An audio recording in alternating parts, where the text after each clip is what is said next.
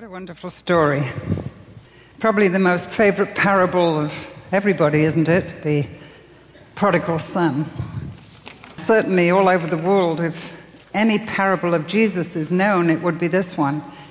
And of course, it's found in Luke chapter 15. When I was getting this talk ready, I was thinking, what should I call it? Maybe I could call it The View from the Rooftop where the father stands and watches for a world of prodigals to come home. Maybe I could call it, What's a nice Jewish boy like you doing sitting in the pigsty? Maybe I could call it Waiting. And then I decided I'd call it Lost and Found because that's really what these three stories Jesus told this parable, an earthly story with a heavenly meaning, or a pointed point that's really what it's about.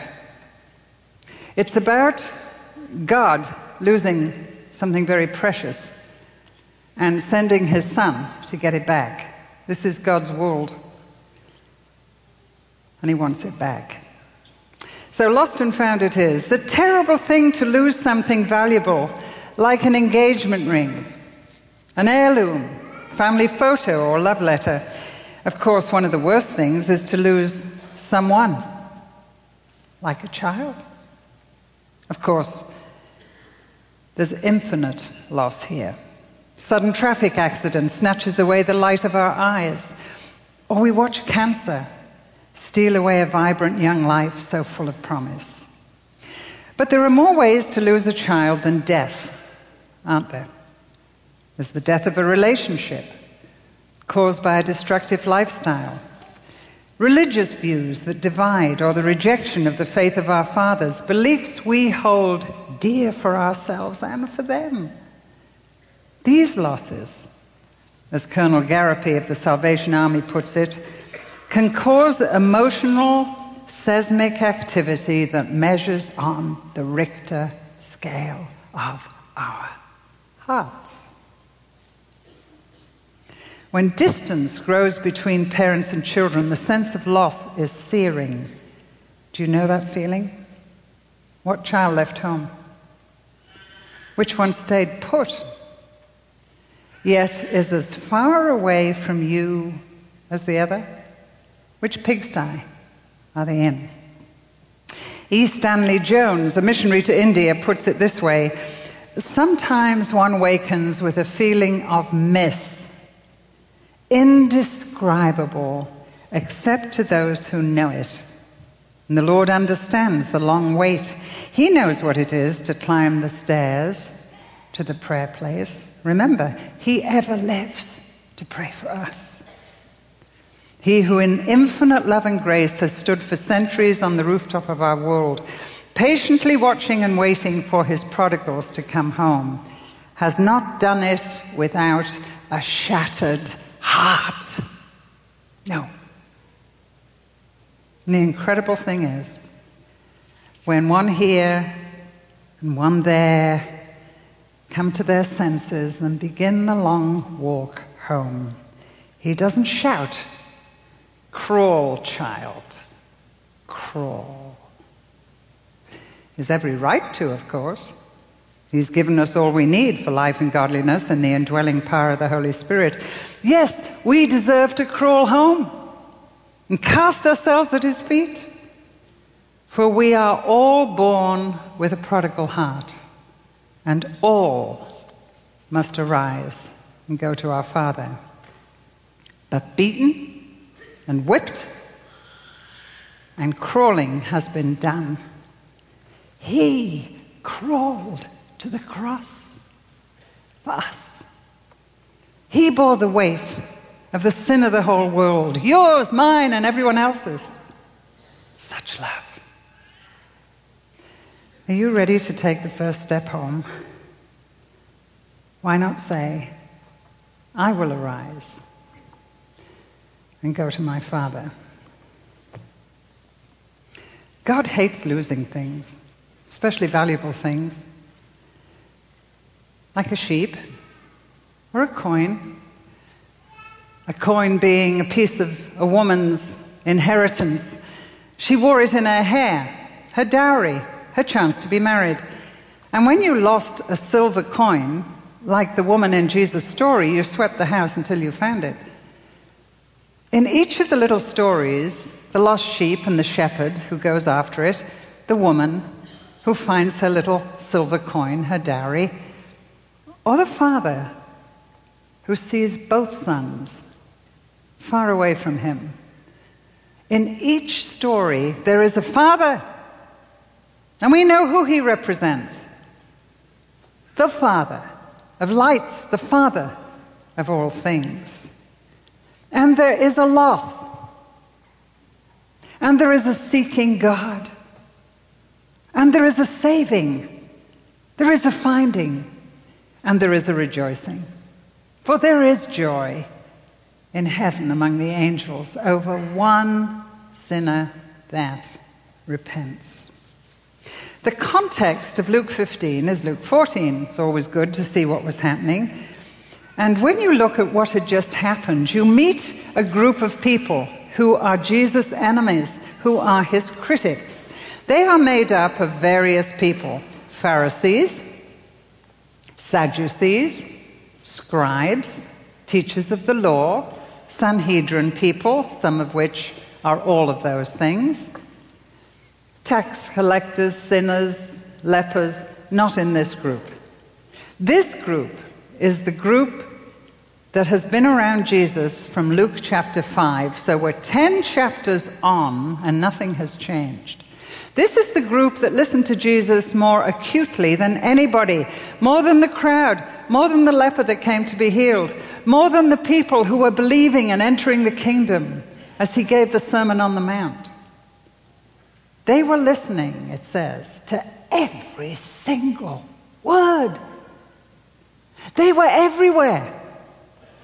He doesn't tell the crowd anything without them being there, right from the beginning. And right from the beginning, one thing had bugged them more than anything else, drove them up the wall.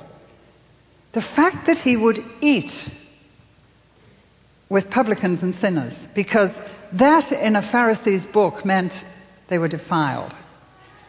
And they would have to go through all this ritual of cleaning in the temple to even go and worship or offer a sacrifice. You never ate with Gentiles. Read the story of Peter and Cornelius in the Acts of the Apostles. You never did it. But Jesus did, and it bugged them for two reasons. Number one, they couldn't hear what he was saying. they wanted to know what he was teaching his disciples. What this heretic, what this man that claimed to be God himself was saying. What was he saying to his little group that he gathered and claim to be opening the kingdom of God for. Couldn't hear him. So occasionally, what they did is they invited him themselves.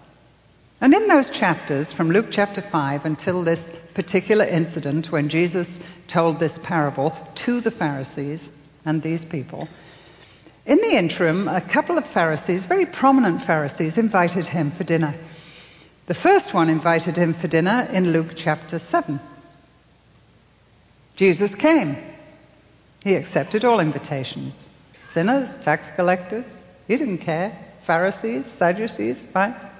He went. They were very rude to Jesus, more than rude. The women or the slaves came in to wash the feet, and they washed the feet, and they washed the feet, and they washed their feet till they came to Jesus, and then they took the bowl away. He didn't get his feet washed. He already had missed the kiss of welcome, which was ceremonial, Everybody else got the kiss. They didn't kiss Jesus. And so here he is, and they're watching him, it says, like a hawk. They're watching his every movement. They're watching and listening for every word. And so a woman comes in who washes his feet. And not with water in a bowl, with tears. A woman who's a prostitute. A woman who's one of them, the sinners. The ones who aren't in the kingdom, for the kingdom is made up of righteous people, like the Pharisee, and the Sadducee, et al. And she comes in and weeps over Jesus' feet. lets her hair down, which you never do, except for your husband in the bedroom, in public, but then she's a prostitute, and dries them with her hair and honors him. Jesus says to the Pharisee, Are you thinking, I don't know what sort of a woman she is? I know what sort of a woman she is. And to the woman, he says, Your sins are forgiven. Well, that was the big part of the party. They were beside themselves. Who is this that says he can forgive sins? For no one can forgive sins but God. Yes, yes. Get it? And that was the point.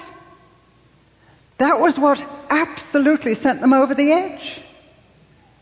He claims to be God. Blasphemy, punishable by death. Even Jesus' disciples struggled with it, didn't they? One of them, just before Jesus went to the cross, said, If you just show us the Father, then be great. Jesus, if you just show us the Father. And Jesus said, Look at me.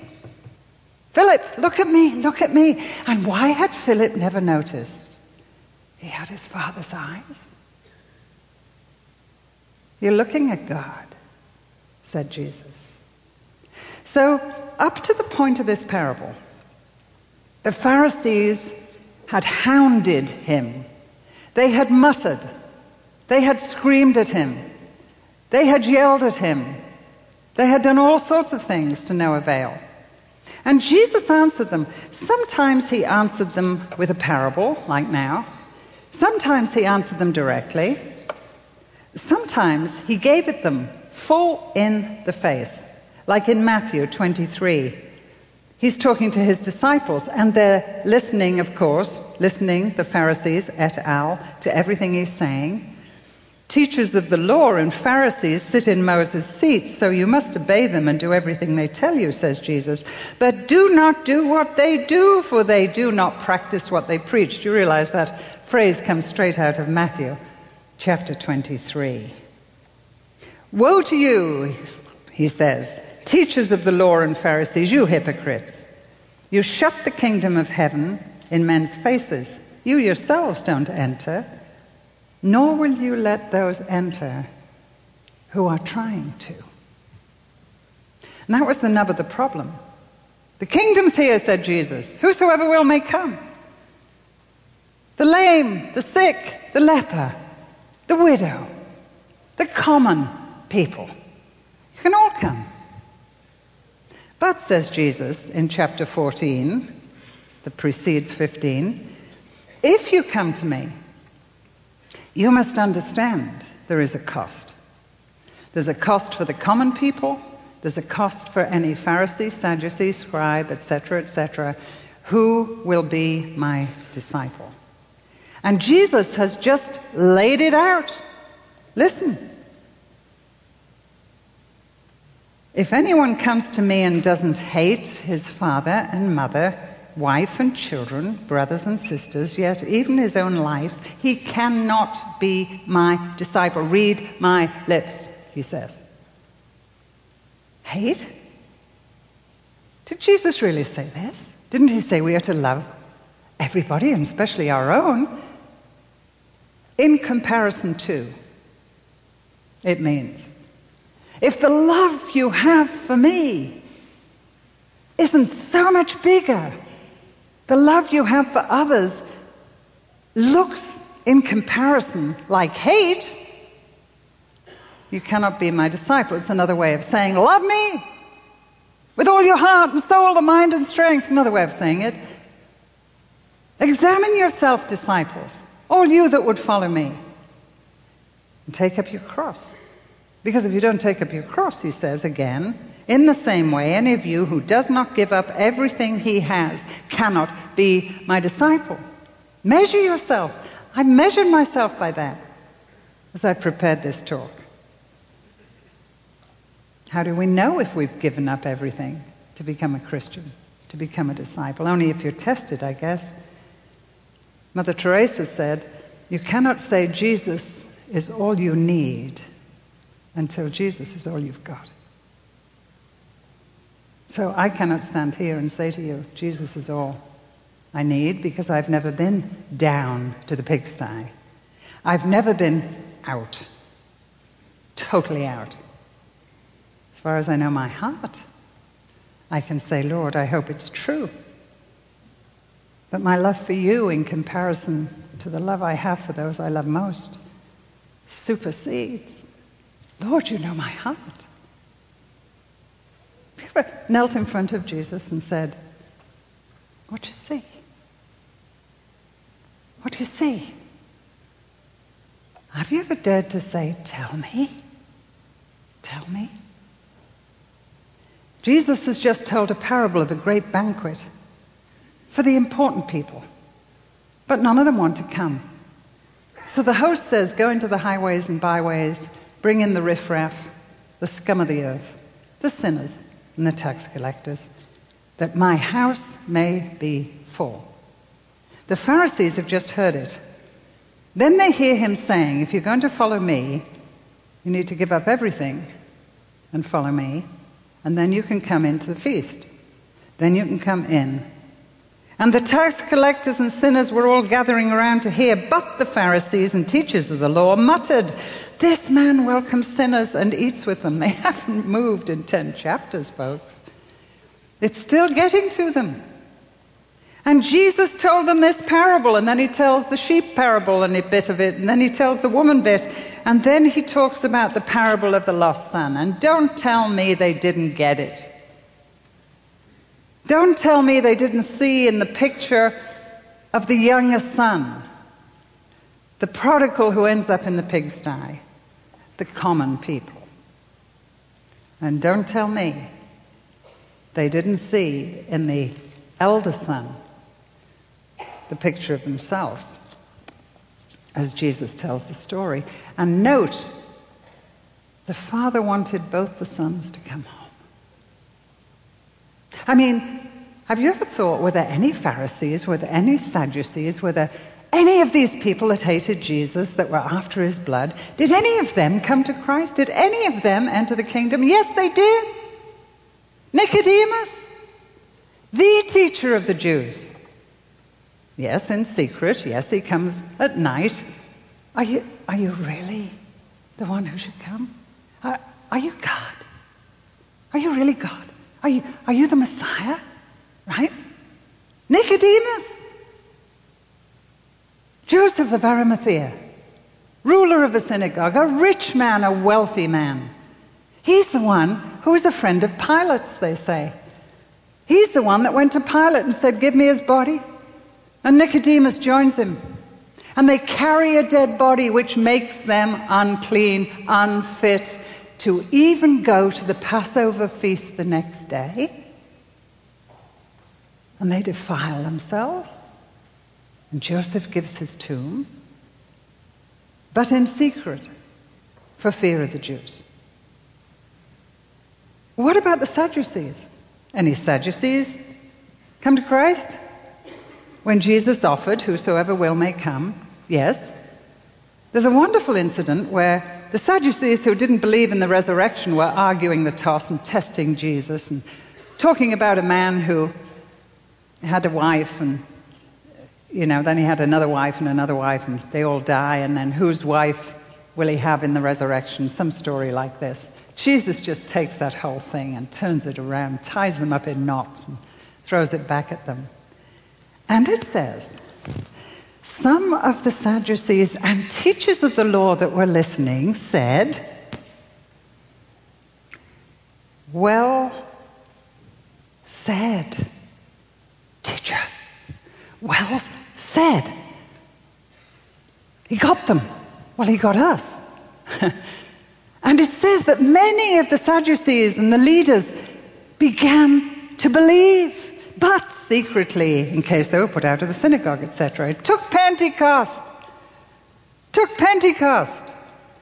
Before the leaders and all these people I've been talking about came in groups and droves into the kingdom. But in the Gospels, there was one here and one there. I don't think any priests, we don't read any, before Pentecost came to Christ, but after Christ they did. For everyone may come the younger brother, the older brother. The offer is the same. So, what about the younger brother? What happened to him? Well, the younger brother and the older brother came to the father one day, and the older brother heard that something was happening of great importance. And so, what he did was he made sure he was in the room because he got this rumor that his younger brother was going to get some money from the old man. And so he wanted to be there, and he was listening. And the younger brother said, Give me! That's his language. If you're a younger brother, that's your language. Give me, give me, give me, God. And God gives you and gives you and gives you, and you take it all. And then he turned it into cash and took off for the pigsty. He didn't intend to take off for the pigsty, of course. He intended to take off for what he'd always wanted to do, but had been hampered by being a younger son, not expected to behave in those ways. The older brother listened. And the father said, All right, and divided, it says, to them. Them. The older brother that was there and the younger brother. The older brother got two thirds. The younger brother got one third. He turned it into cash and took off. And the older brother stayed. And maybe that was the point he took off too. Both ended up in a pigsty of sorts. One a promiscuous pigsty, the other the pew. The prejudice, the hypocritical life of looking like a son and living like the devil inside. Both a pigsty of sorts. And the younger son went fine while his fair weather friends were there, right? But then there came a day where the actions that led to consequences came to an end. Our actions are free. You can act how you like. Go to the far country, waste your life and your substance and your privilege, riotous, rebellious living, spend everything you've got. You're perfectly free to do it, but you're not perfectly free to choose the consequence of those actions. End you in a pigsty. And added to that, circumstances of life. Isn't that right? Doesn't that happen? Just when you're down, there's a famine.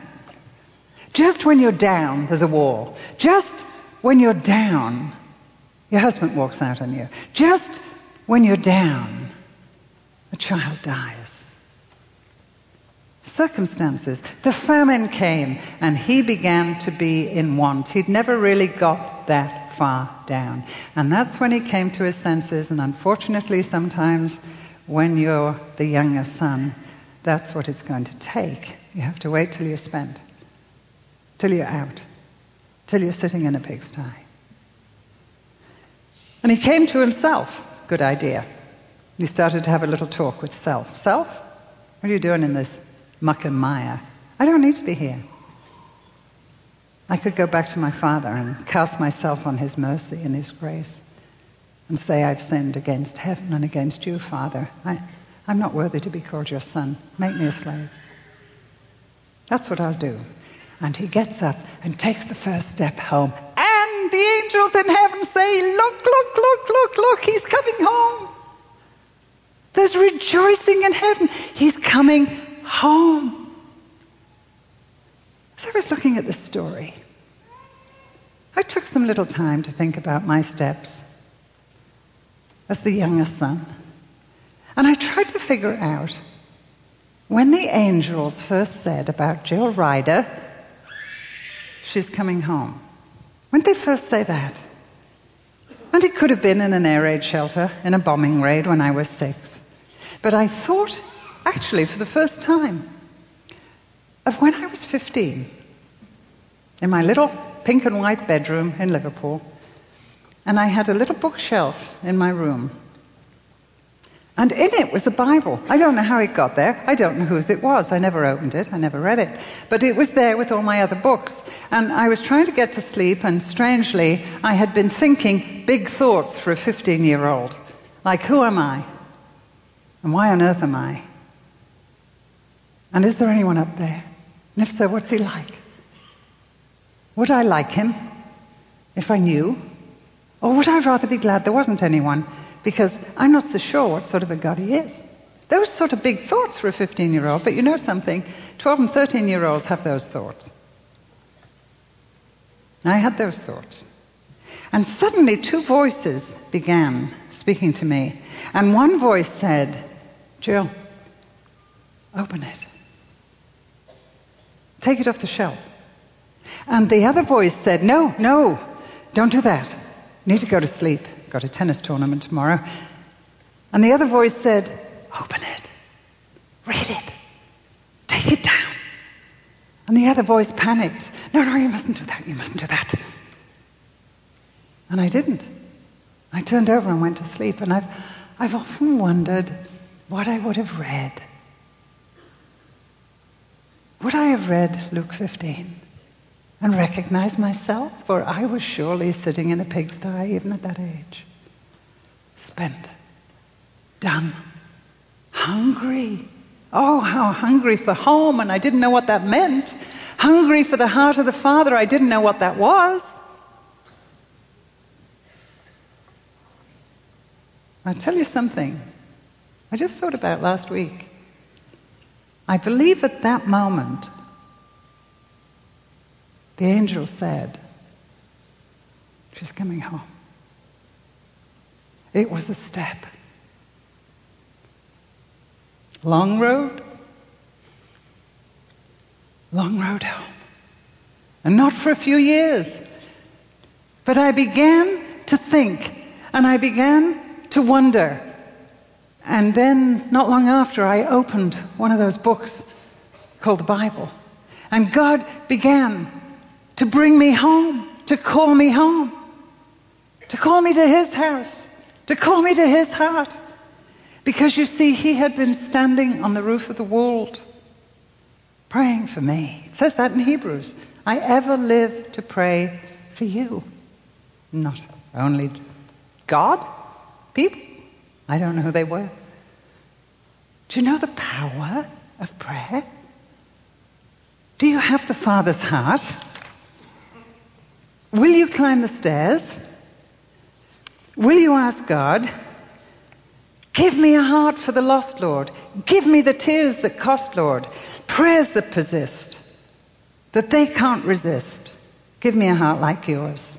Give me the hope that births trust, Lord, that waits out the time if I must, Lord, the love that wins out till they come about. Give me a heart like yours, loving, patient, graceful, giving, waiting, watching, grieving, living in the hopeful expectation they will head for home. When I get to heaven, I'm going to know who stood on the rooftop for me.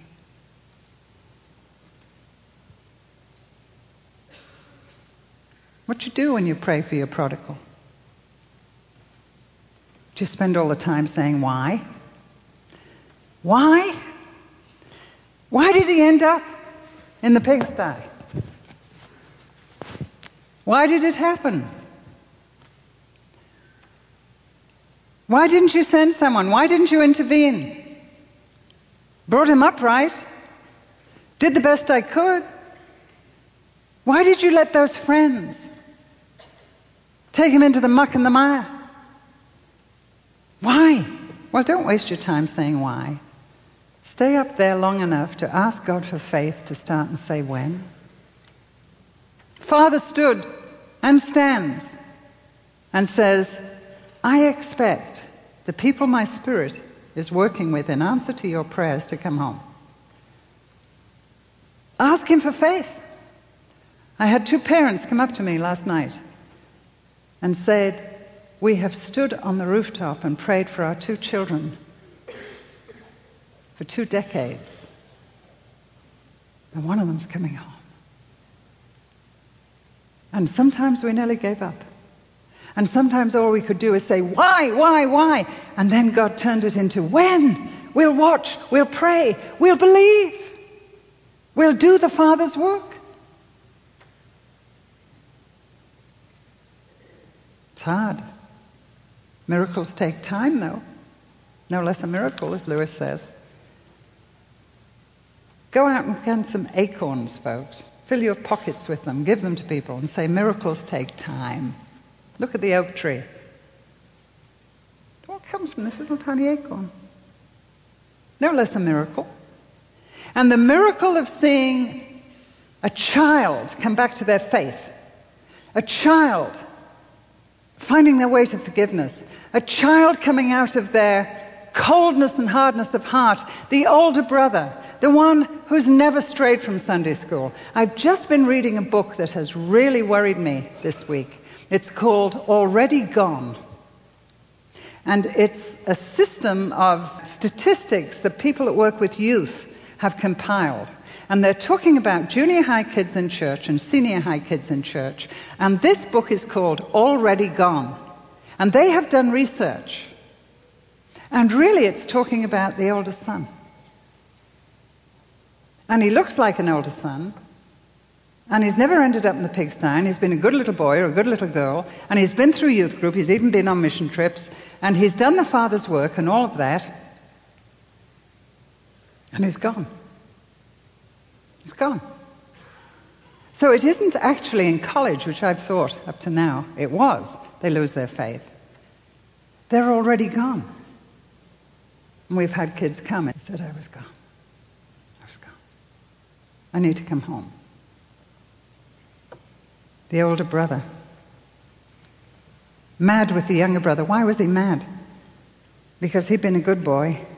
His sister or brother, been a loser, had a baby, had a wedlock, etc., etc., on drugs.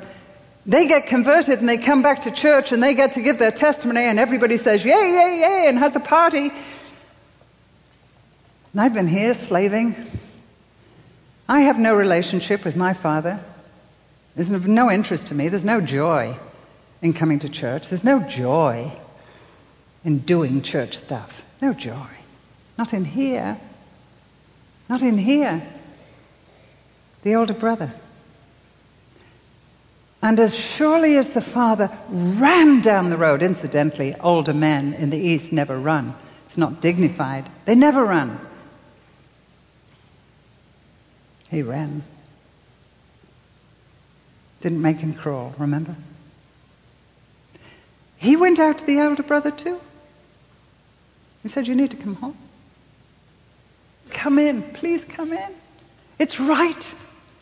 The kingdom's open to the Pharisee, the kingdom's open to the Sadducee, the kingdom is open to all the people that have tried so hard to keep the rules and done a pretty good job. But it didn't do anything in the heart, you see. Come in to the joy, come into the party. Come into your brother. Listen to his language. This son of yours. No, no, no, this brother of yours. You've got siblings. Siblings that are divided need to forgive each other. Only God can do that work. Do you know what it is to climb the stairs? Ask for the Father's heart. There's a cost to it, of course. Jesus just mentioned it. It's got to come before everything else, you see. Before your family, before your job. The work of the kingdom has got to come first in your job, in your family. Yes. So, where are you in the story?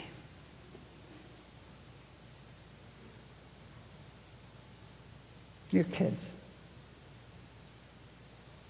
Are you a prodigal? Are you in the pigsty and nobody knows? Are you in the pew and nobody knows how far away you are from God. Wonderful story this morning. Little girl whose parents have stood on the rooftop for a long time and prayed. She hasn't been in church. She hasn't been in anything for a long time. This morning she woke up and said, I want to go to church. Mother nearly fainted. and so they came. And the little girl said, I want to come home.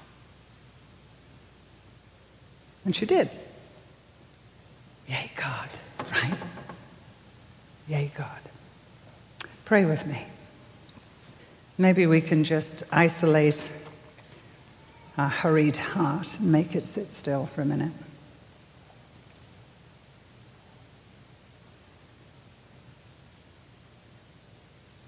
Maybe some of you just want to say, Lord, I'm coming home. Just simple. Just say it. I hope you hear him say, I see you, I'm waiting, hurry home. You should have come sooner.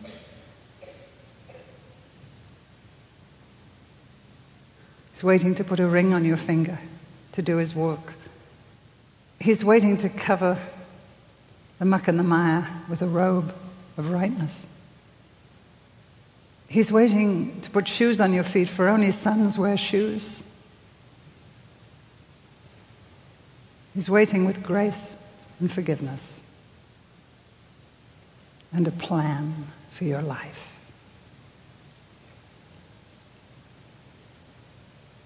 Just ask Him to forgive you. Just come home. Come on home.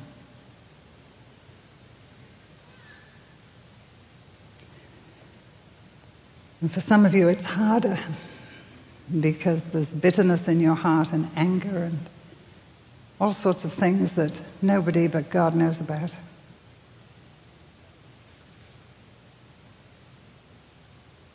Just say the words Lord, I'm coming home.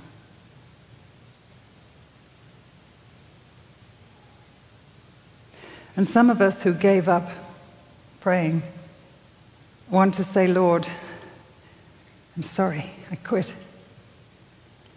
I'll do it, whatever the cost, for my prodigals, for other people's prodigals, for children who've never had anybody pray for them. I'll do it. Teach me how. Lord God, hear our prayers and let our cry come unto thee. For your sake and in your name. Amen.